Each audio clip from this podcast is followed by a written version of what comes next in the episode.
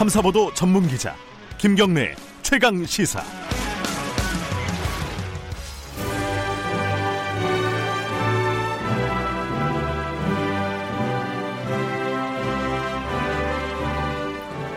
전국의 가장 뜨거운 현안을 여야 의원 두 분과 이야기 나눠보는 시간입니다. 최고의 정치 오늘도 두 분 나와 계십니다. 여당부터 하죠. 더불어민주당 홍익표 의원님 나와 계십니다. 안녕하세요. 네, 안녕하세요. 그리고 미래통합당 윤영석 의원님 안녕하세요. 네, 반갑습니다.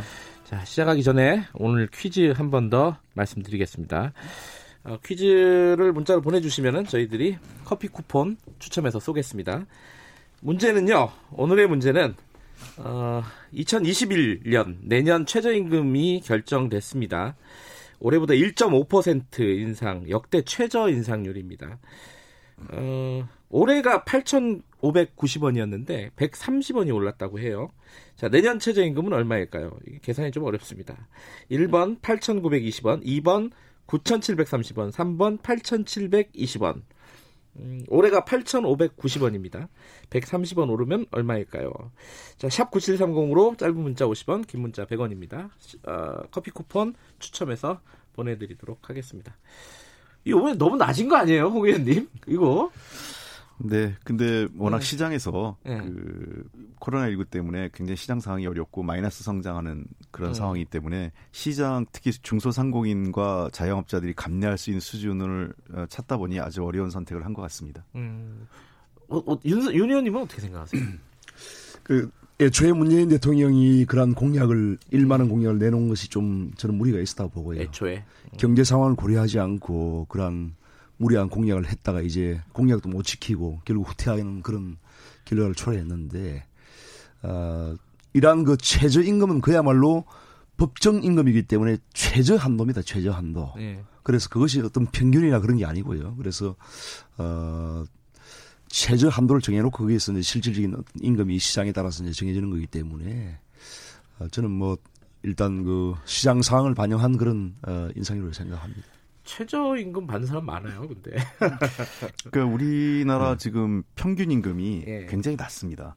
예. 그렇기 때문에 도리어 평균 임금이 최저 임금을 약간 웃도는 수준이기 때문에 그러니까 되게 OECD 일반 그 우리가 흔히 선진국이라고 하는 나라들의 평 그 평균 임금이 최저 임금 기준보다 평 근로자 평균 임금을 봤을 때 굉장히 어 낮게 혀- 책정 형성돼 있고 두 번째는 어 우리나라 한국 경제 특성상 자영업자 비율이 높기 때문에 어, 외국보다 한 10% 이상 자영업자 비율이 높거든요. 그, 그분들이 어, 도시 그러니까 그 임금 근로자, 노동자 흔히 그, 그 회사에 다니는 근로자보다 훨씬 낮은 수준의 임금 수준이기 때문에 이런 문제들이 좀 한국 경제에 좀 중첩돼 있는 어, 알겠습니다. 복잡한 문제입니다.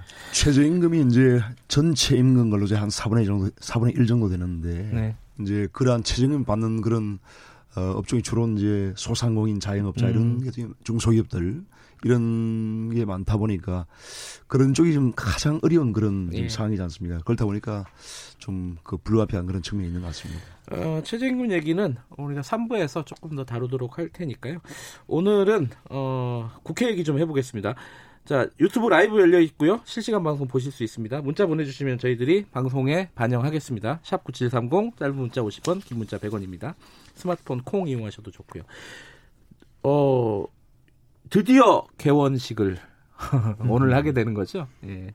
48일 만이고 이게 지금 국회가 다른 것들은 대충 협의가 합의가 이루어진 것 같은데 부의장하고 이 어, 정보위원장 이건 어떻게 되는 거예요? 여당 입장이 정해졌죠 지금 아니 아직 뭐 저 정해졌다고 할 수는 없고요. 그래요? 어, 우리 당 음. 입장은 기존에 그 부의장 같은 경우는 제1야당 교수단체에 예. 그 배정돼 있던 그 몫이기 때문에 예.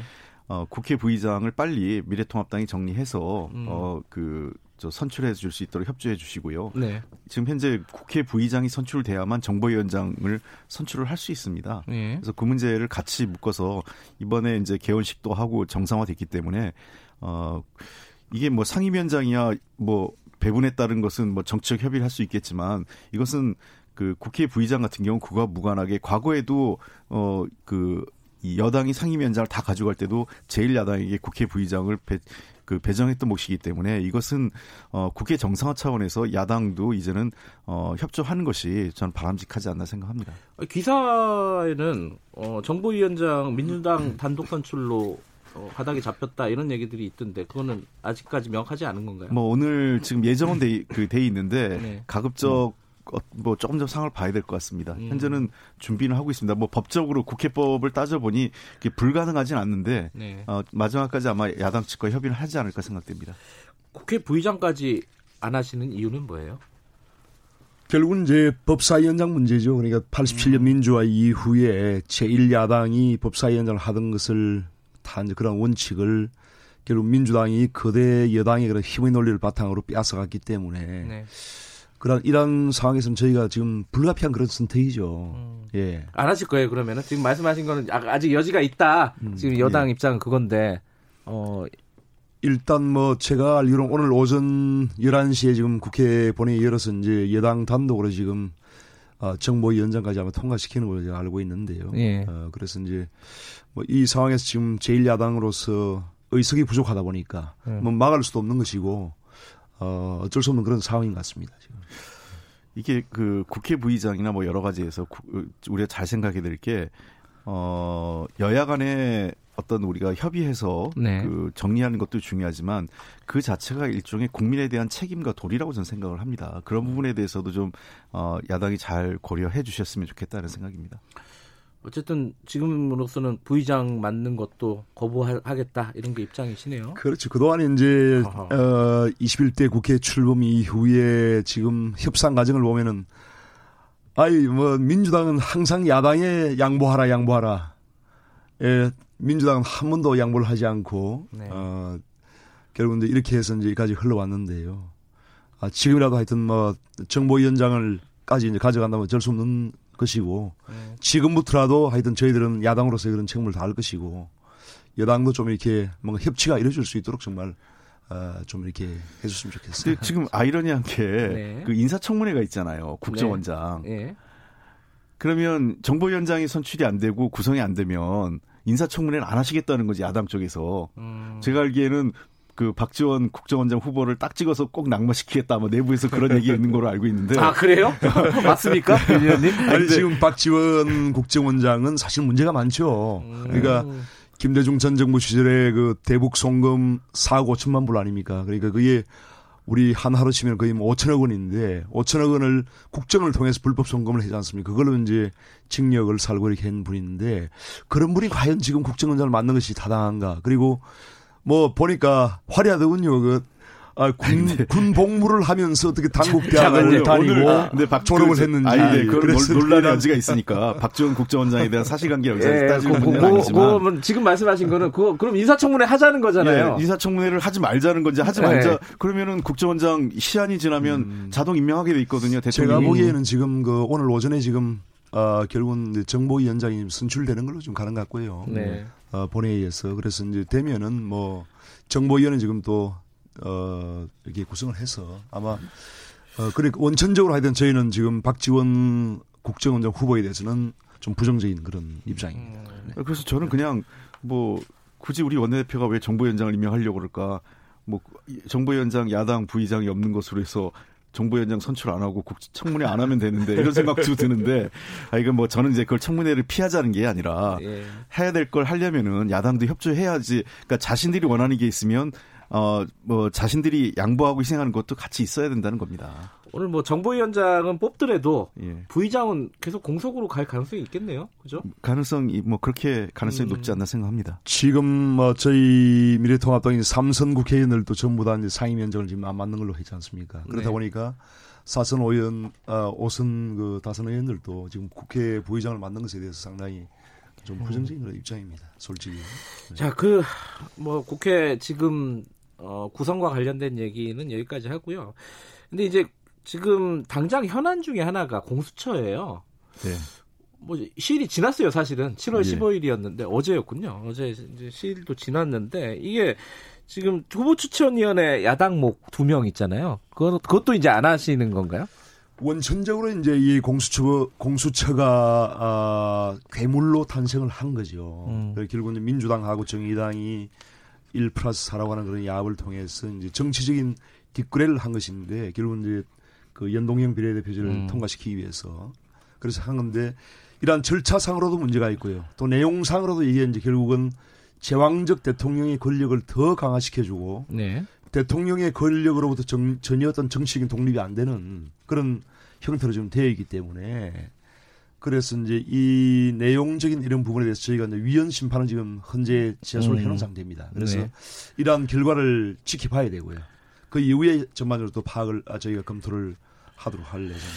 유엔 신청까지 보겠다. 어, 그- 어떻게 되는 겁니까 그러면은? 저는 아니 좋아요. 그 뭐 위헌 신청 할 수 있고 헌재 예. 먹고 제소할 수 있는데 그래도 법을 지켜야 될 거 아니겠어요. 그러려면 좀 진작해서 지금 7월 15일이 공수처장을 해 출, 공수처를 출범시켜야 되는 일정이지 않습니까? 네. 그럼 그런 일정을 감안해서 충분히 에, 그 시일 이전에 헌재 판단이 나올 수 있게 그 헌재 물어봤었어야죠. 근데 임박해가지고 당연히 이 기일을 지키지 않는 않기 위한 명분으로 헌재를 활용하는 게전 마땅 맞이 이 상식적이지 않다 생각하고요. 예. 몇 가지 얘기를 들어보면 절차에 문제가 있다고 하는데 이미 절차 그 미래통합당이 문제 제기해서 헌재에서 그 사보임 과정이라든지 절차에 문제 없다고 얘기를 했어요. 지금 얘기한 거는 절차의 문제가 아니라 그 삼권 분립에 맞지 않는다고 해서 지금 헌법재판소에 그 제소한 거 아니겠어요? 그러나 잘 아시겠지만 이 몽테스키가 분류한 삼권 분립이라는 게 입법, 사법, 행정의 이 분류가 현대 국가 체제에 다 맞지 않습니다. 아, 동, 그래서 독립규제위원회라는 것이 그래서 제4부란 얘기까지 나오고 하는 거지 않습니까? 미국에서도 그렇고 대표적인 게 미국은 규제개선위원회가 있고 우리나라 같은 경우는 국가인권위원회라든지 각종 어, 국회가 이 인사를 추천하고 그다음에 어, 법, 법원과 사법부와 그 행정부가 같이 어, 합, 그 공동으로 구성해서 하는 기구가 그 많거든요. 이거는 입법, 사법, 행정이라는 기존의 어, 근대 국가의 그 틀로서 분석할 수 없는 분류할 수 없는 제4의 부, 그 부서 형태 이거를 그 고려해야 되고 이미 그것은 법적으로 어, 인정해 왔다 이렇게 저는 얘기합니다. 지금 네, 현대. 예, 예. 현대 민주주의 국가의 도도한 흐름은 결국은 권력, 권력 분산입니다. 권력 분산이 이제 이, 전 세계적으로 진행되고 있는 그런 상황인데 지금 그 한국의 지금 민주주의는 거꾸로 하고 있습니다. 역대 대통령들이 다 불행한 이유가 결국은 대통령들이 그 막강한 재앙의 권력을 독단적으로 진행을 하다 보니까 이런, 이런 사태가 왔는데 지금 문재인 대통령은 권력 분산이 아니고 권력을 집중시키고 강화시키는 그러한 수단으로서 지금 이 공수처를 활용하고 있는 겁니다. 그래서 지금 공수처가 가장 위험한 것은 야당 정치인들을 탄압하는 기구가 될 수 있다. 이런 것이 이 법에 상당히 내재화되어 있는 겁니다. 지금 최근에 어떤 검찰 사태도 보다시피 지금 정치 권력이 지금 검찰을 얼마나 순치시키고 악용을 하고 있습니까? 이러한 것이 바로 이 공수처에 그대로 내재화되어 있다는 겁니다. 그래서 저희가 이러한 것을 걱정하는 것이고 이러한 것을 막기 위해서 다시 헌재에 지금 제소를 한 그런 상태입니다. 그 네, 이런 홍익표 의원님. 그 공수처와 같은 유사한 기관이 거- 이 대통령이나 아, 권력기관의 그 권력 독점을 야기한다는 것은 전혀 동의할 수 없습니다. 왜냐하면 영국이라든지 싱가포르 등등 유사한 기구를 만들었고요. 특히 이 공수처가 상식적으로 보면 야당보다는 대통령과 그 주변 일가 그리고 어 여당의 그 유력 정치인이 훨씬 더 타겟이 될 가능성이 높습니다. 그리고 이 공수처가 그이 출범하게 된 가장 큰 배경은 검찰과 관련된 문제가 있어요. 잘 아시는 것처럼 검찰이 수사와 기소권을 독점하다 보니까 옛날에 우리 스폰서 검사라는 얘기 들었지 않습니까? 네. 그게 무슨 스폰서 검사입니까? 부정부패 검사죠. 그걸 스폰서라고 그래서 마치 선의에 대가성 없다고 해서 아예 기소조차 안 하고 제 식구 감싸기를 대놓고 검찰이 했고요. 그다음에 법원에서조차도 어, 사법부와 관련된 판사들 그 어떤 유- 그 죄, 그 죄나 이런 거에 대해서 굉장히 관용적 저 자기 식구 감싸기를 해왔기 때문에 주로 검찰과 사법부에 대한 국민적 불신이 높고 좀 더 독립적인 기구가 수사를 해야 된다라는 겁니다. 왜냐하면 대통령을 포함해서 사실 여야 정치인들은요 이미 검찰 과 이런 여러 가지 정치자금법 등을 통해서 어, 언제든지 수사 대상이 될 수 있고 피할 수가 없습니다. 언제 정 여당 정치인이나 야당 정치인이 검찰이 봐준 적 있어요? 알겠습니다. 이 네. 공수처가 이제 뭐 대통령을 위한 권력을 위한 기구이냐 아니면은 예. 어, 말씀하신 대로 뭐 저, 저, 권력을 갖고 있는 또 다른 어떤 감시 기구냐 권력을 감시하는 예. 또 다른 기구냐 뭐이 논란은 사실 지금까지 많이 했으니까 어 지금 그럼 어떻게 할 거야? 그래서 어 추천위원회 지금 어, 협조할 생각은 없다. 지금 그것을 네. 진행하기는 어렵죠. 그 헌재까지 그리고 봐야 최근에- 된다. 예. 최근에 그 권- 청와대와 법무부 장관에 의한 검찰에 대한 그런 정치적인 개입 음. 너무 노골적이지 않- 않습니까? 윤석열 총장이 지금 살아있는 권력을 수사하겠다고 하니까 결국은 윤석열 총장의 그러한 그 검찰권을 완전히 무력화시키는 그런 지금 음. 어, 작태를 지금 보이고 있는 상황인데 앞으로 공수처도 똑같은 그런 상황을 밟을 거예요. 그래서 이러한 상황에서 이것을 저희가 그걸 인정하고 어떤 추천위원을 지금 하기는 음. 어려운 상황이고요. 어쨌든 현재의 어떤 그런 심판 결과를 보고 저희가 판단할 근데. 헌재 심판 결과가 사실은 뭐 누가 강제할 수도 없는 거고 언제 나올지 모르잖아요. 그럼 여당은 어떻게 되는 겁니까 지금 일정이? 그러니까 저는 그 이번 국회가 일하는 국회도 중요하지만 법을 지키는 국회가 된다고 생각하지 않, 해- 음. 여러 차례 박 제가 말씀드렸는데 네네네. 법을 너무 간단하게 생각하시는 것 같아요. 음. 아, 뭐, 그, 국회라는 게, 정당이라는 게 뭔가 정치적 해법을 찾는 건 맞지만, 그래도 법을 지키면서 해야 된다고 저는 늘 생각을 해요. 그렇게 가는 게, 그, 국회 품격을 한 단계 높이는 거고. 근데 7월 15일 법적 기한이 있는 걸 안다면, 그 기한을 감안해서 3, 4개월 전에 헌법재판소에 필요한 것들을 다 물어서, 그 답을 갖고 이 7월 15일에 그 액션을 취해야 되는 건데, 네. 지금 이제 와서 임박해서 문제 제기하고 그래서 우리는 7월 15일까지 안 하겠다라고 하는 거는 불법을 그대로 그냥 어 이 법을 지키지 않는 행위를 너무 쉽게 생각하는 것 아니냐 이런 생각입니다. 그래서 저희들로서는 여러 가지 고민을 해야 되는데 물론 그렇다고 당장 공수처법 개정하는데도 시간이 필요하기 때문에 네. 어 독단적으로 뭘 할 수 있느냐 이건 뭐 여러 가지로 간단한 문제는 아닙니다. 그러나 예. 이런 식으로 그 공수처를 사실 어 고의적으로 지연시키는 거를 그대로 좌시할 수는 없다 이런 생각도 있습니다. 음, 다시 할 수 저는 없다. 솔직히 그 지금 예. 문재인 대통령과 민주당이 공수처를 이렇게 서두르는 이유를 모르겠습니다. 음. 솔직히 결국은 아니, 이것이 이제 아니라 법적 일정을 따지는 거죠. 차기 대선을 앞두고 어떤 정치적인 일정에 따라서 어떤 정치적으로 활용하기 위한 그런 것이 아닌가 음. 하는 생각이 들고요. 헌법기관 그러니까 이러한 그 준사법적인 기관들을 행정부가 이렇게 일방적으로 독단적으로 추진하 이 이쪽은 세계 전 전례가 없는 이런 일이에요. 아까 이제 뭐 어, 싱가포르나 영국 사례도 말씀하셨지만 전혀 다른 것이고요. 전 세계 이런 공수처와 같은 것은 없습니다. 야, 이 공수처 그 자체에 대한 논란은 사실 네. 이- 너무 기니까 예, 이미 말씀하셨고 그그 얘기는 어떻게 생각하세요? 그 대선을 앞둔 포석이다. 어, 아이, 전혀 그거는 말이 안 되고요. 이게 뭐 처음 나온 것도 아니라 공수처 문제는 이미 노무현 대통령 때부터 시작됐습니다.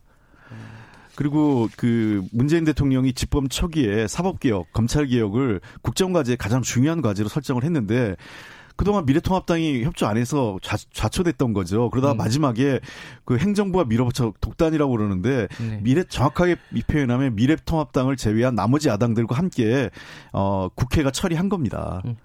알겠습니다. 어, 지금 뭐 이 얘기는 그냥 평행선이네요, 그죠? 예, 이거는 뭐 야, 여당에서는 좌시하지 않겠다 그러니까 어떤 뭐 결론이 나겠네요, 조만간. 그때 조금 다시 얘기해 보도록 하고요. 오늘 한 가지 얘기만 좀 더 해보겠습니다. 어제 서울시에서 고 박원순 시장 관련된 어, 성범죄 관련해서 진상조사단을 꾸리기로 했어요. 합- 민간 합동으로 이제 꾸리기로 했는데, 자, 요게 실효성이 있겠느냐, 어, 또 다른, 다른 대안이 필요하지 않겠느냐라는 얘기도 있습니다. 야당 쪽에서 그런 얘기 하고 있는데, 그럼 어떻게 하자는 말씀이신 건가요, 이거는? 우선 이 상황은 정말 엄중한 그런 네. 상황이고요. 아, 서울시에서 발생한 그런 상황이지 않습니까? 네. 아, 정말 그 고 박원순 전 시장의 그런 상황은 정말 어, 참 안타깝고 네. 애도를 표합니다만은 피해자에 대한 그 제2차 가해가 더 이상 있어서는 안 되고요. 네. 그래서 서울시에서 이런, 이런 일이 발생을 했는데 박원순 전 시장의 부재에 따라서 서울시장 권한 대행을 맡은 분이 어 당시 그 4년 동안에 이러한 그 어, 피해자에 대한 성적인 그런 어 성추행 또는 성폭력이 어 실제로 있었던 그런 상황에서 서울시장 비서실장을 맡았던 그 인물이 지금 서울시장 권한 대행을 하고 있습니다. 네. 그러한 상황에서 이러한 조사가 제대로 이루어질 수 있겠습니까? 그래서 저는 서울시 자체에 이러한 조사를 맡긴다는 것은 그것은 뭐 있을 수 없는 일이라고 생각하고요. 네. 하루 빨리 1차적으로는 뭐, 어, 최소한 국가인권위원회 네. 또는 제 외부의 그러한 객관적인 조사 기구에서 조사가 이루어져야 되고요. 네. 신속하게 이것은 청와대와 그 경찰이 어, 연루된 그런 정황이 있기 때, 상황이 있기 때문에 네. 빨리 검찰에서 이 수사를 맡아야 됩니다. 검찰에서. 네, 그래서 왜냐하면 이것이 이제 증거 인멸이라든지 그런 것이 음. 이루어질 수 있는 충분한 개연성이 있기 때문에 네. 검찰의 그 독립적인 수사본부를 빨리 설치해서 예. 이 사항을 어, 수사를 저는 해야 한다고 생각합니다. 어떻게 보세요? 네, 어, 우선은 예, 박원순 시장의 이제 아, 참으로 이제 불행한 일이 있었습니다. 네. 아, 그에 대해서 안타깝게 생각을 하고 네. 아울러서 피해자분과 그다음에 아, 서울 시민과 국민 여러분께 대단히 송구스럽습니다. 네. 어쨌든 어, 우리 민주당 광역자치단체장이 계신 곳에서 이런 일이 지금 연이어 발생한 것에 대해서는 어, 어뭐그 뭐 저희들이 참 차마 국민들께 드릴 말씀이 없습니다. 송구스럽게 생각을 하고요. 네. 어, 우선 서울시 조사 말씀하셨는데 이게 지금 우선은 어, 서울시 조사를 지켜봐야 된다고 생각하는 것은 어, 피해자 측에서 요청한 것입니다. 음. 그러니까 피, 그 피해자 측의 김 변호사께서 인터뷰 하셨을 때 네. 기자회견 하셨을 때 서울시의 조사를 촉구한다고 그랬습니다. 네. 그렇기 때문에 일단 피해자 측의 뜻을 존중하고 만약에 저는 피해자 측에서 다른 방식을 요구한다면 또 고려할 수 있다고 생각을 합니다. 아, 그래요? 예. 음. 그래서 피해자 측에서 우선 1차적으로 서울시에 요청을 한 거기 때문에 그리고 음. 어제 그 서울시에서 발표한 걸 보면 어 자신들도 그런 문제가 있는 것을 인지하고 있기 때문에 네. 여성 외부 여성 단체나 어 그런 인권 기관들을 포함한 어 민관 합동 조사단을 구성하겠다라고 음. 얘기했습니다. 그래서 네. 그 조사 기간은 좀 조사 어 내용을 좀 그 지켜보는 게 1, 순위고요 네. 어, 국가인권위원회도 지금 현재 조사관을 배정해서 조사에 착수한 것으로 저는 알고 있습니다. 네. 예, 국가인권위에도 이 사, 건이 배당됐고 어, 현재 경찰도 수사를 하고 있기 때문에 예. 그러한 내용을 좀 봐야 될 것 같고요. 그리고 국회 지금 원구성이 됐기 때문에 저 야당도 이제 다 들어오시니까 어, 담당 상임위가 그 저도 이 20대 국회에서 했던 상, 행정안전위원회가 네. 상, 그 담당 상임위거든요. 상임위에서 이 문제를 따질 수 있습니다. 음. 그래서 저는 이런 조사 결과를 보고 어 해- 상임위 국회 상임위도 따져보고 그다음에 네. 어, 서울시의 조사, 인권위의 조사, 또 경찰이나 검찰의 수사 등을 여러 가지 상황을 종합해서 본 다음에 그때 가서 필요하다면 뭐 국회가 청문회든 뭐 국정조사든 그건 그때 가서 판단할 수 있는 문제라고 생각을 합니다. 근데 지금 어, 윤 의원님 말씀은 이제 경찰과 청와대가 어, 어떤 그 공무상의 비밀을 누설을 했을 가능성이 있기 때문에 음. 검찰이 수사를 해야 된다는 말씀이신데 그거는 어떻게 생각하십니까? 어, 그럼 검찰이 판단할 수 있는 문제라고 생각을 음. 합니다. 왜 그러냐면, 네. 뭐 지금 의혹이지. 그리고 뭐 개입했다는 게 뭐 다른 게 아니라 지금 이 수사 정보가 유출됐느냐 안 예, 됐느냐는 통보를 건데. 했느냐? 예, 뭐그 이거죠. 문제죠. 예. 그러니까 무슨 뭐 성추행 사건이 개입했다 이런 게 아, 그건. 아니고요. 예. 예. 자, 그 문제인데, 어, 경찰의 총괄적인 그 수사는 지금 검찰이 지휘합니다. 음. 그래서 언제든지 검찰에서 판단해서 자기들이 그 수사를 해야겠다고 생각된다면 어, 경찰의 수사가 미진하거나 또는 검찰이 개입해야 한다고 판 필요성 있다고 하면 검찰이 어, 수사 지휘를 할 수 있기 때문에 네. 그 내용은 어, 검찰의 판단에 맡겨두면 충분하지 않을까. 지금 정치권에서 자꾸 수사기관에 감나라 배나라 하는 것 자체가 어, 더 그 부적절 적합치 는 않다고 생각합니다. 야당에서는 이거 특검 뭐 특임 검사 이런 얘기도 하고 있는 거 아니에요 지금? 그렇죠. 이게 상당히 정치적인 그런 또 예. 어, 개입이 있을 수 있는 그런 부분이 크기 때문에 네. 결국 민주당이 지금 관련된 상황입니다. 민주당 소속의 전 시장이 민주당이 그래서- 관련된 건 아니라 네. 민주당 소속 그 광역자치단체장이 예. 청와대도 한 이제 관련- 관련돼 있는 상황이고요. 아니, 아까 왜냐하면 7월 8일 날 그 피해자가 고소장을 이제 서울경찰청에 제출하고 네. 어, 조사를 받았는데 그런 과정에 7월 8일 날 이제 처, 어, 서울경찰청이 청와대에 이제 직보를 했거든요. 예. 그래서 이제 청와대가 이제 이미 그 7월 8일 날 알고 있는 그런 상황임을 인정을 했고요. 어, 그거는 뭐 매뉴얼에 따라서 7월 해결하고.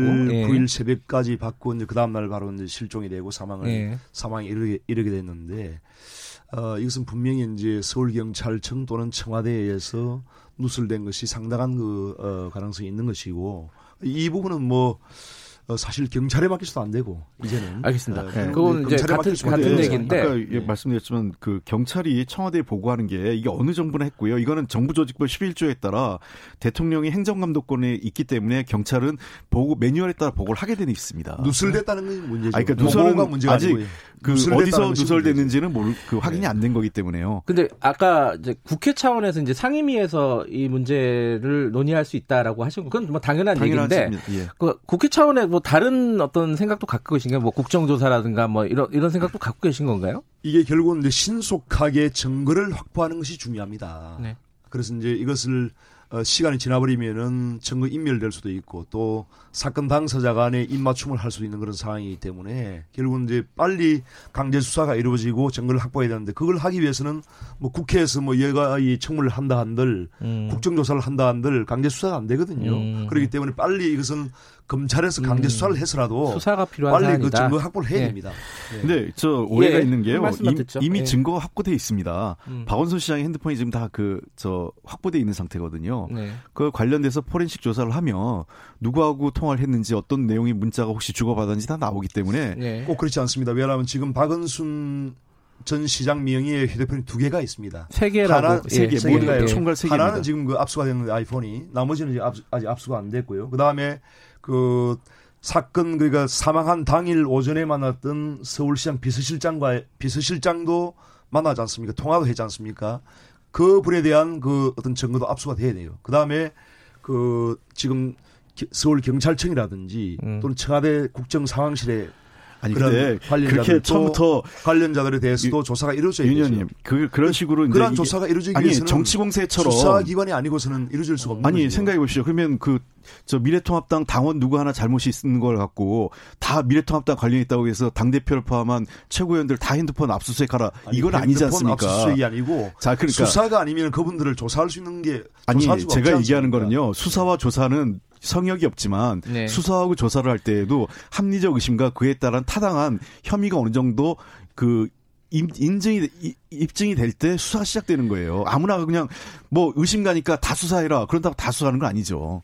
알겠습니다. 어쨌든 뭐 증거 확보가 중요하다는 거죠. 예. 시간이 거의 다 됐는데 어 지금 이제 서울시장 선거, 부산시장 선거가 내년에 예정이 돼 있습니다. 4월 재보궐 선거가 있는데 뭐 경기도지사는 아직 모르겠어요. 오늘 나와봐야 알겠지만은 이거 후보를 당원에 따라서 안 내는 것이냐 아니면 바꿔야 되느냐 당원을 뭐 이런 얘기들 많이 나오잖아요. 이거 어떻게 생각하세요, 홍 의원님은? 아, 저는 당원에 따라서 못 내는 건 아니라고 생각합니다. 아, 그래요? 예, 그걸 좀 음. 자꾸 너무 당원 해석을 좀 달리하는 분들이 계신 것 같은데요. 음, 어, 이게 당원 당규를 만들 때 저도 그 과, 그 과거에 참여했던 예. 기억이 있기 때문에 그러는데 주로 문제는 그 선거 부정, 네. 그다음에 뇌물 등의 부정 부패, 권- 권력형 어, 부정 부패 관련됐을 때 이제 그 출마 그 주- 후보 출마하지 않겠다, 음. 되지 않겠다라는 사안이 핵심이었고요.